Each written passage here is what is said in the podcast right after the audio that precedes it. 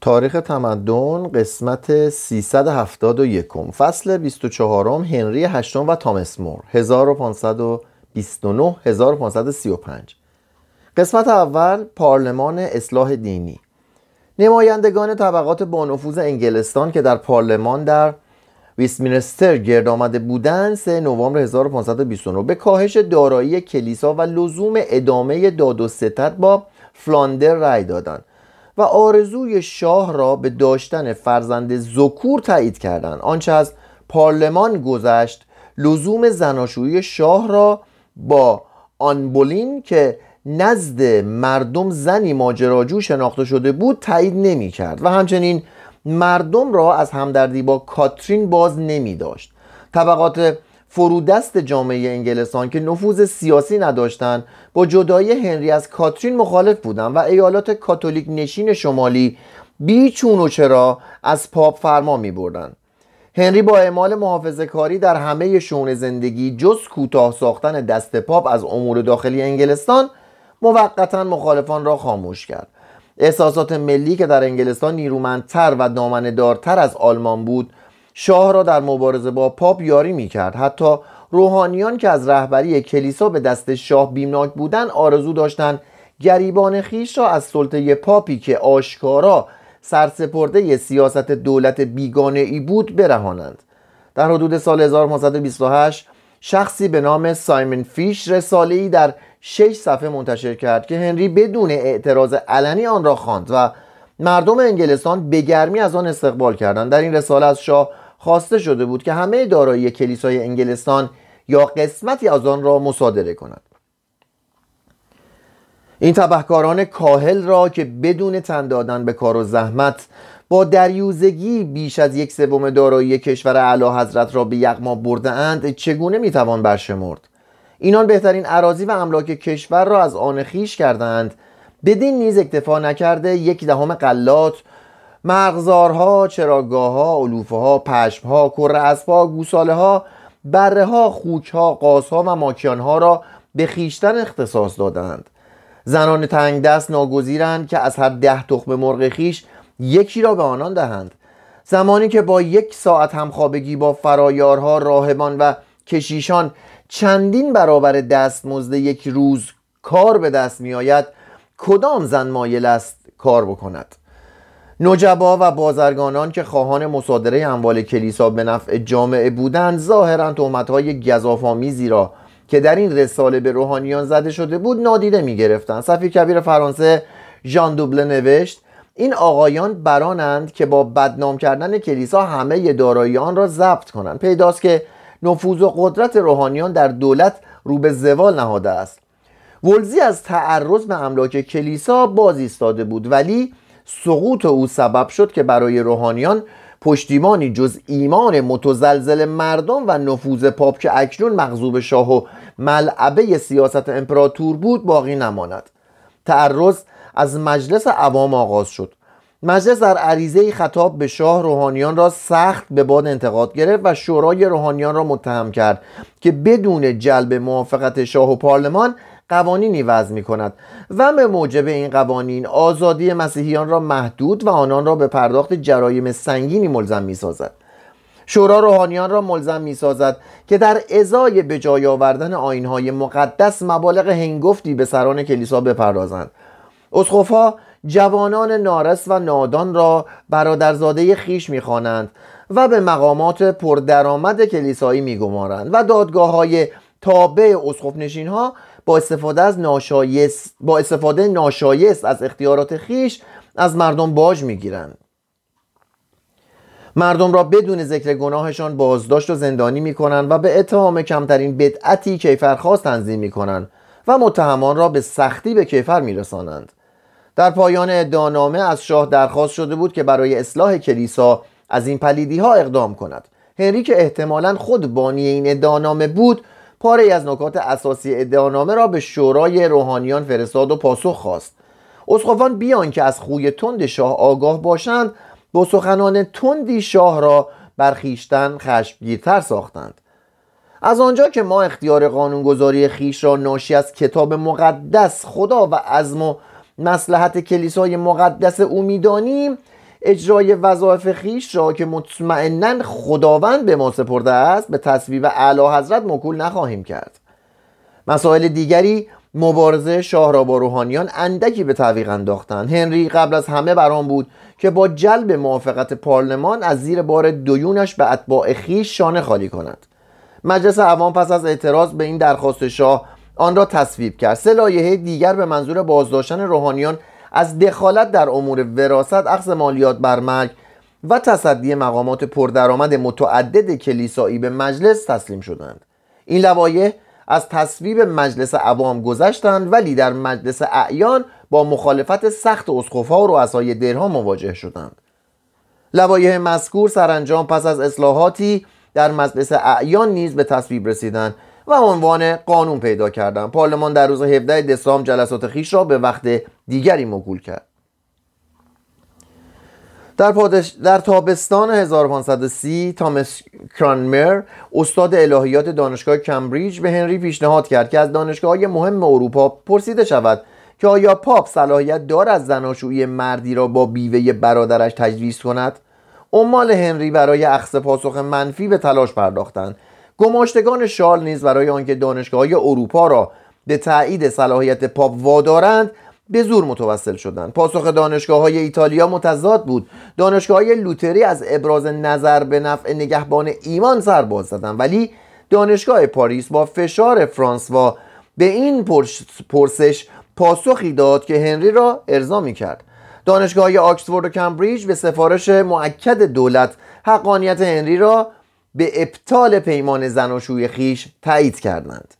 هنری که اکنون قدرت یافته بود توسط دادستان خیش اعلام داشت دسامبر هزار و پانصد و سی که دولت تصمیم گرفته است همه روحانیان را که ولزی را نماینده پاپ می شناختند به جرم سرکشی از مفاد اخطار قبلی تعقیب و مجازات کند. پس از گشایش مجدد پارلمان و شورای روحانیان شانزدهم ژانویه هزار و پانصد و سی و یک گماشتگان شاه به روحانیان ابلاغ کردند که هرگاه به خطای خیش اذعان کنند و تاوانی معادل صد و هجده هزار پوند یا یازده میلیون و هشتصد هزار دلار صد سال پیش بپردازند از تعقیب و مجازات معاف خواهند شد. روحانیان پاسخ دادند که آنها ولزی را از آن روی نماینده پاپ می شناختند که خود شاه دعوای خیش را در دادگاهی مرکب از او و کامپ دجو طرح کرده بود. حق با روحانیان بود ولی هنری سخت به پول احتیاج داشت. سرانجام روحانیان با اکراه رضا دادند تاوان مقرر را از افراد زیر پوشش مجامع کلیسایی خیش جمع‌آوری کنند. هنری از این نیز فراتر رفت و از روحانیان خواست که وی را حامی و یگان رهبر کلیسا و روحانیان انگلستان بشناسند، یعنی پیوند خیش را با پاپ بگسلند. روحانیان برای تعدیل نظر شاه پیشنهادهای متعددی عرضه داشتند ولی هنری که مرد یک دنده و بی‌گذشت بود هیچ یک از پیشنهادها را نپذیرفت. سرانجام در روز دهم فوریه هزار و پانصد و سی و یک وارم اسقف اعظم که اکنون هشتاد و یک ساله بود به رغم میل باطنی خیش دستور شاه را با قید عبارت تا آنجا که شریعت خدا اجازه میدهد به شورای روحانیان برد. از شورا صدایی بر نخواست. سکوت روحانیان علامت رضا شناخته شد و در نتیجه دستور شاه جنبه قانونی پیدا کرد. هنری که اکنون بر کلیسا و روحانیان انگلستان مسلط شده بود به اسقفان اجازه داد مخالفان کلیسا را تحت تعقیب قرار دهند. پارلمان و شورای روحانیان بار دیگر به جلسات خیش پایان دادند. سوم مارس هزار و پانصد و سی و یک هنری در ماه ژوئیه کاترین را برای همیشه ترک گفت. هنری جواهراتی را که به کاترین داده بود از او گرفت و به آن بخشید. پاپ کلمنس هفتم به سفارش شارل هنری را به زناکاری متهم ساخت بیست و پنجم ژانویه هزار و پانصد و سی و دو و به او اخطار کرد تا هنگامی که درباره درخواست طلاق وی حکمی صادر نشده است از آن از آنبولین دل برکند و با همسر قانونیش کاترین زندگی کند. هنری اخطار پاپ را نادیده و ماجرای نادیده گرفت و ماجرای عشقی خود را دنبال کرد. پس از گشایش مجدد پارلمان و شورای روحانیان پانزدهم ژانویه هزار و پانصد و سی و دو هنری قوانین دیگری به زیان روحانیان به تصویب رساند که به موجب آنها رسیدگی به اتهام تبهکاری روحانیان در دادگاه‌های مدنی صورت می‌گرفت. جرایم دادگاه‌های شرعی کاهش می‌یافت، وجوهی که هنگام مرگ مسیحیان یا رسیدگی به وصیت‌نامه آنان به کلیسا تعلق می‌گرفت تقلیل می‌یافت یا به کلی از بین می‌رفت و دیگر هیچ مقام کلیسایی که تازه به منصبی گماشته میشد حق نداشت عواید نخستین سال خود را برای پاپ بفرستد و از انتقال پول انگلستان به هر عنوانی که پاپ قبلا دریافت می‌داشت جلوگیری میشد. در ضمن برای اخفال پاپ به او اطلاع داده شد که در صورت فسخ پیمان زناشویی هنری با کاترین، درآمد سران کلیسا در, نخست در نخستین سال انتصاب آنان همچنان به روم فرستاده خواهد شد.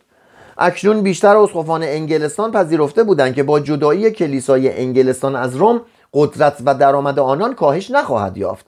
در ماه مارس هزار و پانصد و سی و دو شورای روحانیان آمادگی خویش را به جدایی از پاپ اعلام داشت. در روز پانزده ماه مه شورا درخواست شورای روحانیان از شاه درخواست کرد که رسیدگی به مصوبات آینده آن و تشخیص نفع و زیان آنها برای انگلستان به کمیته تامل اختیاری که نیمی از اعضای آن از میان روحانیان و نیمی دیگر از میان غیر روحانیان برگزیده میشوند واگذار شود. در همین دوره تاریخی پارلمان اصلاح دینی و شورای روحانیان کلیسای انگلستان پا بر عرصه هستی نهاد و بخشی از دولت و در نتیجه فرمانبردار آن شد. تامس مور که نتوانسته بود آتش خشم مخالفان جامعه روحانیت را خاموش کند، در شانزده ماه مه از صدارت کنار رفت و در خانه خود عزلت گزید. در ماه اوت وارم اسقف اعظم پس از آنکه در بستر مرگ سرسپردگی شورای روحانیان را به شاه تقبیح کرد مرد. هنری تامس آدلی را به جای مور و تامس کرانمر را به جای وارم برگماشت.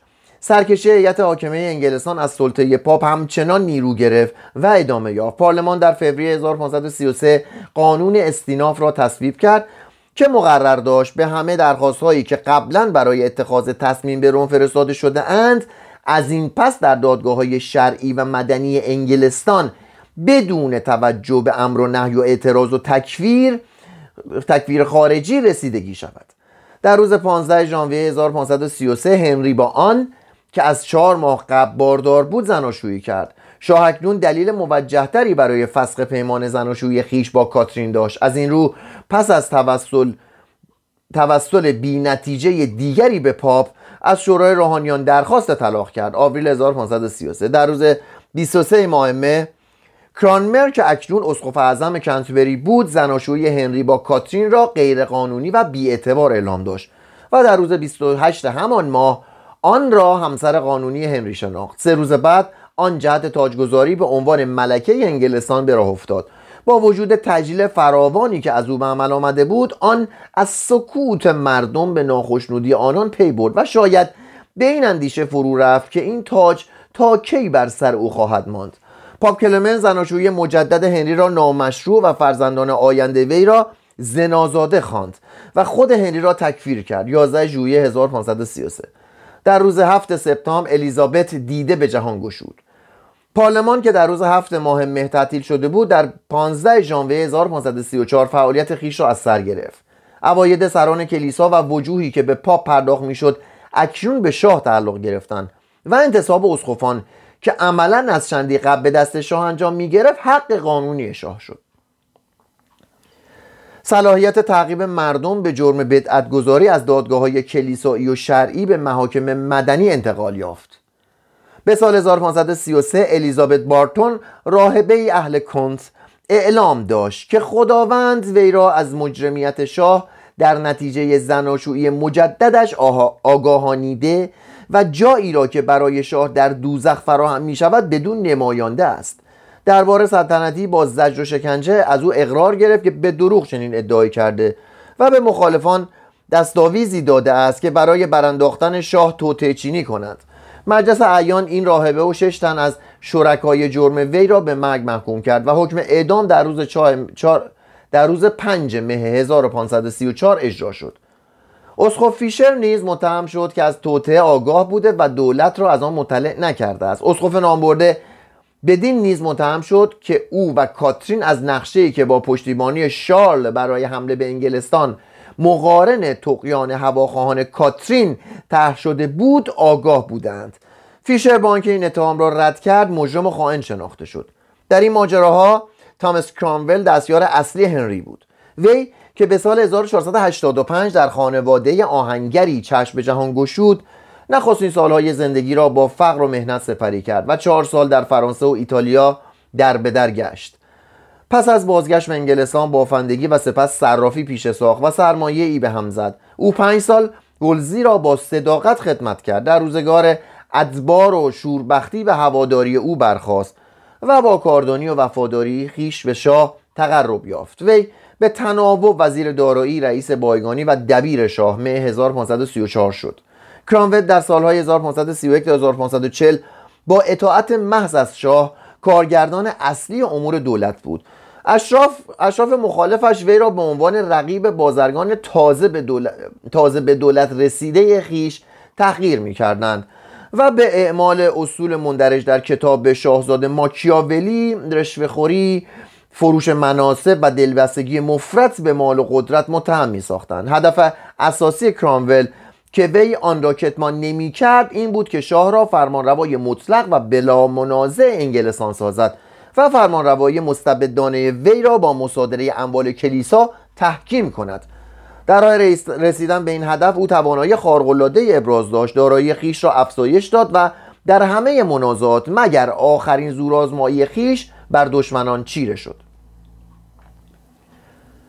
ظاهراً به تلقین و تدبیر وی بود که هنری از ترس دشمنی روزافزون مردم انگلستان پارلمان را به تصویب قانون جانشینی واداشت. سی مارس هزار و پانصد و سی و چهار این قانون زناشویی هنری را با کاترین نامشروع اعلام داشت. ماری را زنازاده خواند. الیزابت را در صورتی که آن پسری نزاید وارث قانونی تاج و تخت انگلستان ساخت و هر اعتراضی را به قانونی بودن زناشویی هنری با آن و مشروعیت فرزندان وی از جرایم کبیره شناخت.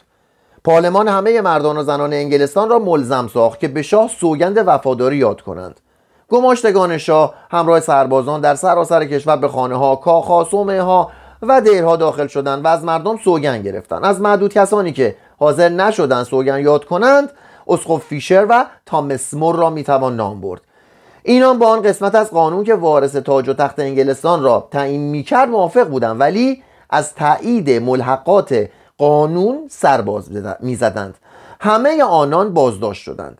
به موجب قانون تفوق که در یازده نوامبر هزار و پانصد و سی و چهار به تصویب پارلمان رسید، رهبری کلیسای تازه ملی انگلستان که از آن پس کلیسای انگلیان نامیده شد به شاه تفویض گشت و حق نظارت بر امور اخلاقی، معتقدات، نظامات و اصلاحات کلیسایی که قبلا از آن کلیسا بود به شاه داده شد. قانون هر کسی را که شاه را در گفتار یا نوشته‌های خیش غاصب، ستمگر، منافق، بدعت‌گذار یا بدمین مینامید به خیانت محکوم میکرد. از اسقفان بار دیگر تعهد گرفته شد که سیادت سیاسی و دینی شاه را بدون قید تا آنجا که شریعت مسیح اجازه میدهد گردن نهند و در آینده به پاپ اجازه ندهند که قدرت خیش را دیگر بار به انگلستان بگستراند. همه نیروی دولت برای سرکوبی مخالفان این مصوبات بی سابقه تجهیز شد. همه کشیشان کلیسای انگلیکان وانمود کردند که با مصوبات پارلمان موافقند، ولی بسیاری از راهبان و فرایارهایی که با به پاپ وفادار مانده بودند از سرسپردگی به دولت خودداری کردند و مقاومت آنان از جمله عواملی بود که هنری را چندی بعد به انحلال صومعه های انگلستان واداشت. خیره سری فرایارهای فرقه کارتوزیان صومعه چارتر هاوس لندن بیش از همه هنری و کرامول را برآشفت. سه تن از فرایارهای فرقه کارتوزیان نزد کرامول رفتند و به او گفتند که با رهبری کلیسا به دست هر مقام غیر دینی در انگلستان مخالفند.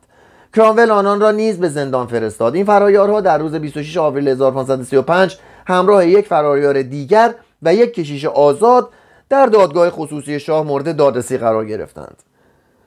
داوران شاه بران بودند که به براءت آنان رأی دهند، ولی کرامول از بیم آنکه مبادا براءت آنان مخالفان دیگری را نیز به سرکشی وادارد، داوران را از صدور حکم براءت باز داشت. در روز سه ماه مه هر پنج تن را که همچنان با قانون تفوق مخالفت می‌کردند به چوبه دار آویختند و سپس شکمشان را دریدند و اندامشان را متلاشی کردند. بازوی یکی از آنان را برای عبرت فرایارهای دیگر بر مدخل صومعه چارتر هاوس آویختند. با وجود این هیچ یک از فرایارهای این صومعه از عقیده خیش باز نگشت. سه تن دیگر از آنان را نیز هفده روز در زندان برپا نگاه داشتند و به گردنشان زنجیر زدند در این مدت از اطعام آنان خودداری نمی کردند، ولی برای رفع هوایج طبیعی زنجیر را از گردنشان نمی گشودند. دیگر فرایارهای فرقه کاتوزیان را نیز که با سیادت شاه بر کلیسا مخالف بودند در صومعه‌های دیگر پراکندند و ده تن از آنان را در نیوگیت زندانی کردند. تب آلودگی زندان نه تن از آنان را از پای درآورد. هنری اکنون یگانه مرجع و داور سیاسی و دینی انگلستان بود و همه مردم ناگزیر از مشی سیاسی و دینی او پیروی می‌کردند. از آنجا که وی با وجود کوتاه کردن دست پاپ از انگلستان هنوز پیروی آیین کاتولیک بود، پروتستان‌هایی را که از جرمندی جرم که از جرمندیشی کلیسای کاتولیک خورده می‌گرفتند و همچنین کاتولیک‌هایی را که با فرمانروایی وی بر کلیسا مخالف بودند می‌آزرد. وی تا پایان عمر از تعقیب پروتستان‌ها و مخالفان آیین کاتولیک باز نایستاد. در سال هزار و پانصد و سی و یک به فرمان تامس مور، تامس بیلانی را به جرم اهانت به شمایل مذهبی، مخالفت با زیارت اماکن مقدس و شفاعت برای مردگان در آتش سوزانیدند. در هزار و پانصد و سی و دو دو تن دیگر را نیز به جرم بدعت‌گذاری آتش زدند و اسقف شهر لینکن اعلام داشت که مسیحیان پاکدلی که برای برافروختن آتش هیزم هم کنند چهل روز از گناه آمرزیده خواهند شد.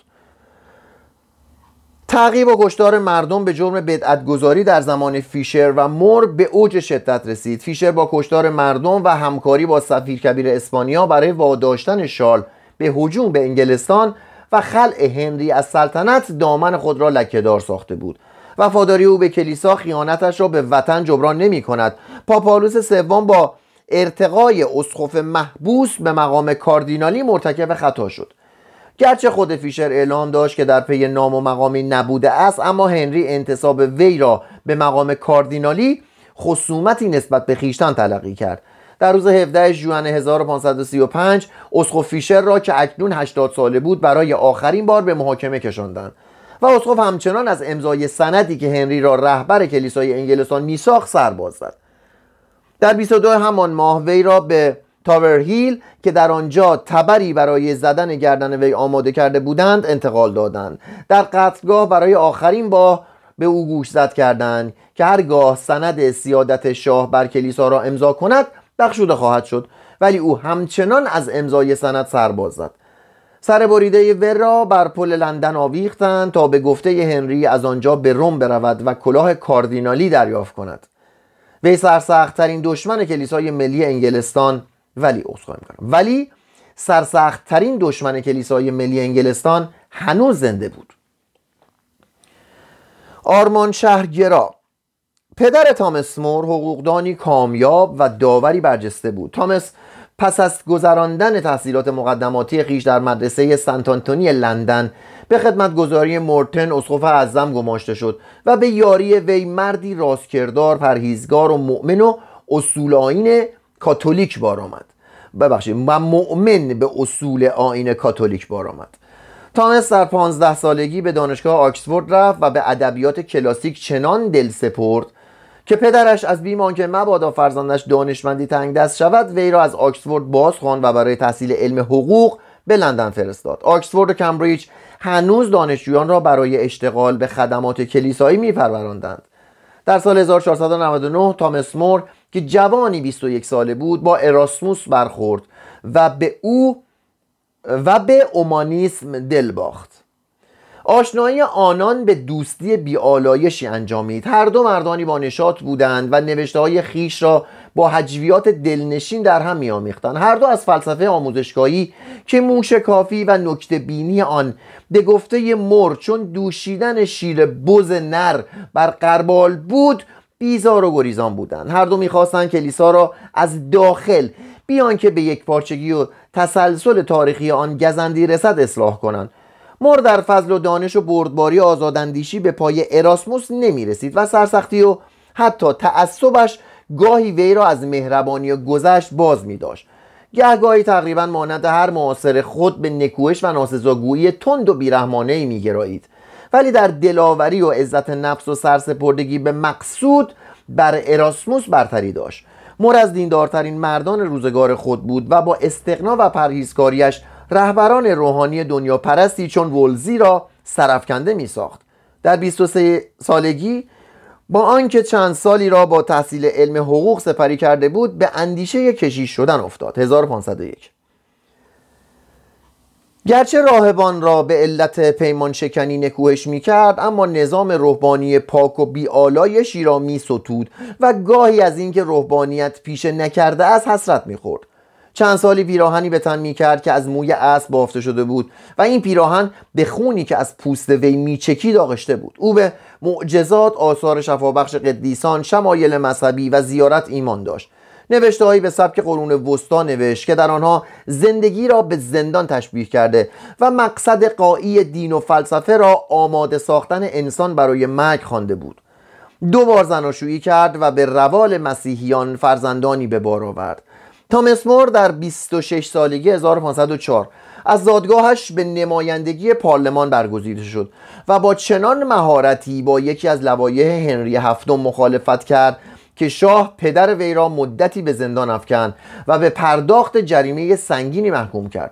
پس از این دوره نمایندگی تامس به کار آزاد پرداخت و در وکالت کامیاب شد. در سال هزار و پانصد و نه نمایندگی دولت را در امور اجرایی و قضایی در لندن به دوش گرفت.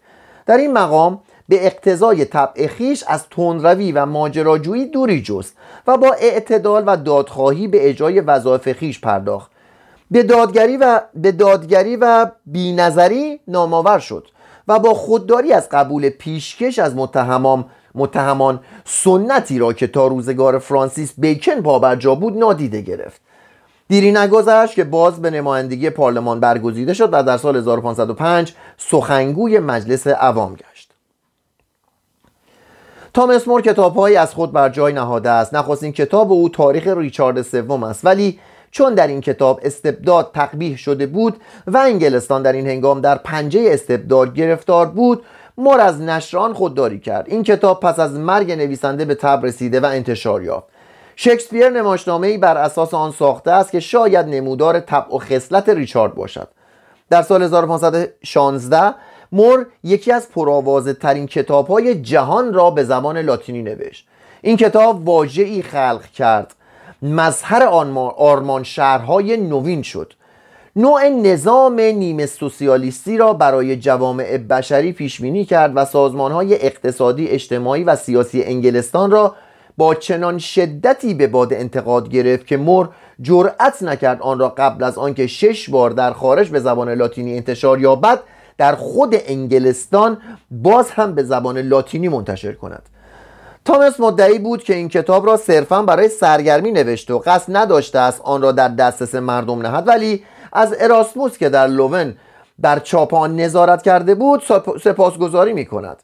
این کتاب قبل از آنکه شانزده سال پس از مرگ نویسنده آن نویسنده آن به زبان انگلیسی انتشار یابد هزار و پانصد و پنجاه و یک به زبان‌های آلمانی، ایتالیایی و فرانسه برگردانیده شد. داستان کتاب در سال هزار و پانصد و بیست زبانزد همه مردم در اروپا بود.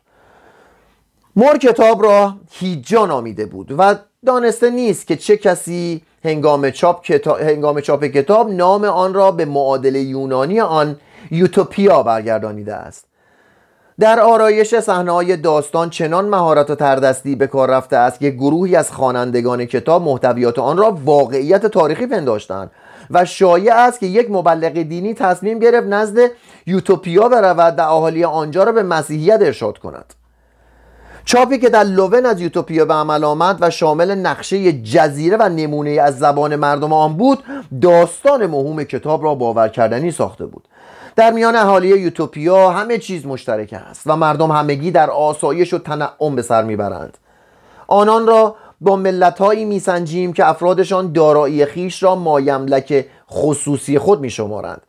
با افلاطون هم داستانم که هم مردم که همه مردم باید از نعمت‌های جهان یکسان و مساوی بهره برند، زیرا در جایی که هر کسی به حد مقدور برای خیشتن مال و منال میاندوزد، ثروت در انحصار معدودی از مردم است و دیگران با فقر و محرومیت دست به گریبانند. اهالی یوتوپیا ماحصل دسترنج خیش را در انبار مشترکی میاندوزند و به اندازه نیاز خیش از آن برمیدارند. کسی بیش از نیاز خیش نمیخواهد، زیرا ایمنی موجب ایمنی موجبی برای آز و طمع نگذارده است. یعنی داره میگه وقتی ایمنی باشه دیگه لازم نیست که تو نگه داری واسه بعدت، مطمئنی که در آینده هم خواهی داشت.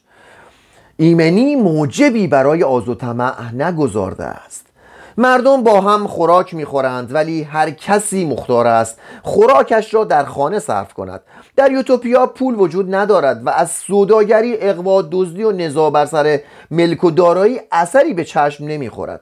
از طلا به جای ضرب مسکوک برای ساختن اشیای سودمندی چون ظروف خانگی استفاده میشود. در اینجا مردم از قحطی یا بحران اقتصادی نمی‌هراسند زیرا ذخایر انبار مشترک نیاز مردم را در موقع اضطراری برمی آورد. زنان و مردم دوش به دوش هم در کشتزارها و کارگاه‌های صنعتی سرگرم کار و فعالیتند. برای تولید محصول هر شخص بالغی روزی شش ساعت کار می‌کند و انتخاب شغل با توجه به نیاز جامعه صورت می‌گیرد. اهالی یوتوپیا از آینده و گرسنگی بیمناک نیستند ولی حق دارند با حاصل زحمت دیگران زندگی کنند. قوانین و مقررات یوتوپیا محدود و ساده است. هر کسی اختلاف خیش را با دیگران شخصا فیصله می‌دهد و نیازی به دادگاه و وکیل مدافع ندارد. قانونشکنان به بردگی برای جامعه محکوم می‌شوند و گاهی وظایف سنگینی به دوش آنان می‌نهند، ولی پس از آنکه دوره محکومیتشان به سر آمد آزادی و برابری کامل خیش را باز می‌آمد. کسانی که به شدت و مکرر از قانون سرپیچی کنند به مرگ محکوم می‌شوند. شماره بردگان در نتیجه خریدن زندانیان محکوم به مرگ سرزمین‌های دیگر فزونی یافته است. واحد اجتماع در یوتوپیا خانواده و سرپرست آن پدر است. زنان به شوهران و فرزندان به اولیای خیش خدمت می‌کنند. هیچ مردی مجاز نیست با بیش از یک زن زیست کند، برای آنکه نامزدان به موقع از نقایص جسمی همسران همسران آینده خیش آگاه شوند به آنان توصیه می شود که قبل از زناشویی تن برهنه یکدیگر را معاینه کنند و هرگاه یکی از آنان دارای نقص جسمی علاج ناپذیر باشد پیمان نامزدی فسخ می شود. زن پس از زناشویی در خانه پدر شوهر با همسر خیش به سر می برد. طلاق تنها در صورت ارتکاب زنا و رضایت طرفین مجاز است، مشروط بر اینکه شورای جامعه نیز بدان رضا دهد. هر سی خانواده سالی یک تن را به سرکردگی خیش برمیگزینند و هر ده سرکرده یک رئیس برای اداره سیصد خانواده انتخاب میکند. دویست سرکرده شورای ملی را که شاه یا شهریار جامعه را برای همه عمر برمیگزینند تشکیل میدهد. اساسی ترین وظیفه سرکردگان تامین تندرستی مردم با فراهم آوردن آب آشامیدنی پاک، ترویج بهداشت و تأسیس درمانگاه‌ها و بیمارستان هاست. زیرا تنگ دستی گرامی ترین موهبتی است که به انسان ارزانی شده است.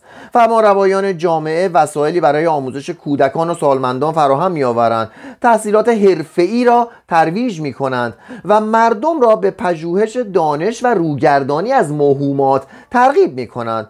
در صورت اقتضای صلاح جامعه آنها حق دارند به ملت‌های دیگر اعلام جنگ دهند. جنگ نزد آنان تنها در صورتی موجه است که مردمی قطع زمینی را که به حکم ناموس طبیعت باید آباد و بارور شود بایر و بلا استفاده گذارند و ملت‌های دیگر را از تملک آن باز دارند.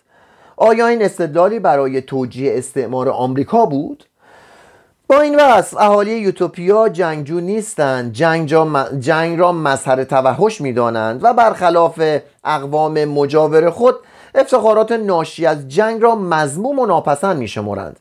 اهالی یوتوپیا از آزادی دینی ولی نه به صورت مطلق و نامحدود برخوردارند. در میان آنان همه معتقدات دینی جز کفر و الحاد و انکار بقای روح محترم و مسنون از تعرضند. هر کسی به دلخواه خیش می‌تواند ماه یا خورشید را بپرستد، ولی هرگاه کسی معترض یکی از ادیان رسمی شود بازداشت می‌شود و کیفر می‌بیند، زیرا قانون مجادلات دینی را منع کرده است. کسانی که بقای روح را انکار می‌کنند نیز به کیفر نمی‌رسند، ولی از تصدی مقامات دولتی محرومند و مجاز نیستند اندیشه خیش را با کسی جز روحانیان و فرزانگان در میان نهند.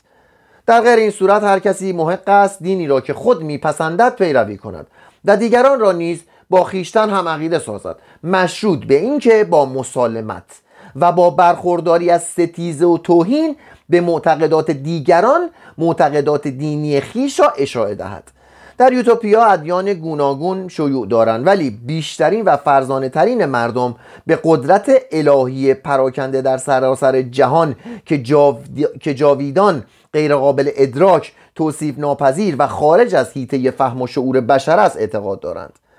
در اینجا روحانیت آزاد است به شرط آنکه راهبان خیشتن را با کارهای خیریه و عامل منفعه چون تعمیر راهها، تسویه نهرها و آبروها، قطع تنه درختها و یا خدماتی که از وظایف نوکران و حتی بردگان است سرگرم سازند. راهبان در صورت تمایل می توانند زناشویی کنند. کشیشان یوتوپیا نیز زناشویی می کنند. دولت اولین و آخرین روزهای هر ماه و هر سال را تعیین تعطیل دینی اعلام می کند، ولی هنگامی که مردم در این روزهای تعطیل سرگرم به جای آوردن فرایض دینند، شمایل هیچ خدایی در کلیساها به چشم نمی خورد و دعای و دعایی خوانده نمی شود مگر دعایی که معارض معتقدات پیروان ادیان دیگر نباشد. در هر یک از این تعطیلات زنان و فرزندان در برابر شوهران یا والدینشان بر خاک میافتند و برای گناهی که از آنان سرزده یا وظیفه‌ای که به جای نیاورده‌اند طلب عفو و بخشایش می‌کنند و کسی قبل از آن که با دشمنش آشتی کند به کلیسا نمی‌رود. نفوذ مسیحیت در خلال این گفتار به چشم می‌خورد، ولی اومانیسم دوران جوانی مور از نظریه یونانیان درباره خودکشی نیز بی بهره نمانده است.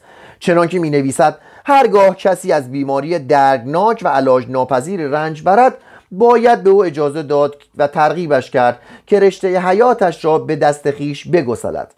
در دیگر موارد مور خودکشی را نشانه ترس و ناتوانی می‌داند و می‌گوید هرگاه کسی جز به علتی که گفته شد دست به خودکشی زند، جسد وی را باید به گنداب انداخت.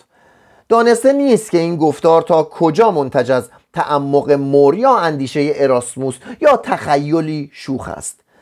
قدر مسلم این است که سیاستمدار جوان به دقت از سوسیالیسم اهالی یوتوپیا از سوسیالیسم اهالی یوتوپیا روی برمیتابد، چنانکه در جایی میگوید معتقدم در جایی که همه چیز مشترک است مردم از تمول بی بهره خواهند ماند، زیرا در جایی که انگیزه سود شخصی مردم را به کار و تلاش وا ندارد و امید به ارتزاق از دسترنج دیگران آنان را کاهل و تن پرور بار آورد، وفور ثروت چگونه میسر خواهد بود؟ تا روزی که همه مردم اصلاح نشده اند به اصلاح امور جهان امیدی نمیتوان داشت و به گمان من اصلاح مردم مستلزم سالها وقت است. بنابراین آزادی خواهی باید مور را بران داشته باشد که چنین تصویر جامع و دلفریبی از جامعه اشتراکی ترسیم کند. در صفحات دیگر یوتوپیا مور بر توانگران که توحیدستان را استثمار می کنند خشم می ورزد. اشراف انگلیسی را که زمینهای همگانی را محصور کرده و به خیشتن اختصاص داده اند به شدت نکوهش می کند. آزمندی نابخردانه معدودی از مردم جزیره تو را به ویرانی کامل کشیده است. مگذار که این توانگران با احتکار و انحصار جویی بازار را به صورتی درآورند که با منافع آنان سازگار است. هنگامی که درباره جامعه مشترک المنافع که اکنون در همه جا در حال پدید آمدن است پدید آمدن است میاندیشیم، به چیزی جز دسیسه توانگران برای پیش بردن مقاصد سودجویانه آنان در زیر نام و عنوان جامعه مشترک المنافع بر نمیخوریم. آنان برای آنکه دسترنج تنگ دستان را در برابر اجر هرچه کمتر به یغما برند و آنان را به ذلت و خواری کشند به نیرنگ های گوناگون متوسل می شوند و آنگاه این نیرنگ ها را قانون می نامند. این سخنان ندای کارل مارکس را این سخنان ندای کارل مارکس را به یاد می آورد که ارکان جهان را به لرزه درآورد. یوتوپیا بیگمان یکی از نخستین و نافذترین اسنادی است که تا قرن بیستم در اروپای نوین بر ضد نظام اقتصادی موجود تنظیم شده است و تا جایی که ایجاد جامعه مرفه و نظام اقتصادی نظام اقتصادی برنامه‌ریزی شده مورد نظر و تا جایی که ایجاد جامعه مرفه و نظام اقتصادی برنامه‌ریزی شده و نظام اقتصادی برنامه‌ریزی شده مورد نظر است، یوتوپیا به روزگار ما تعلق دارد. جلسه آینده شهید.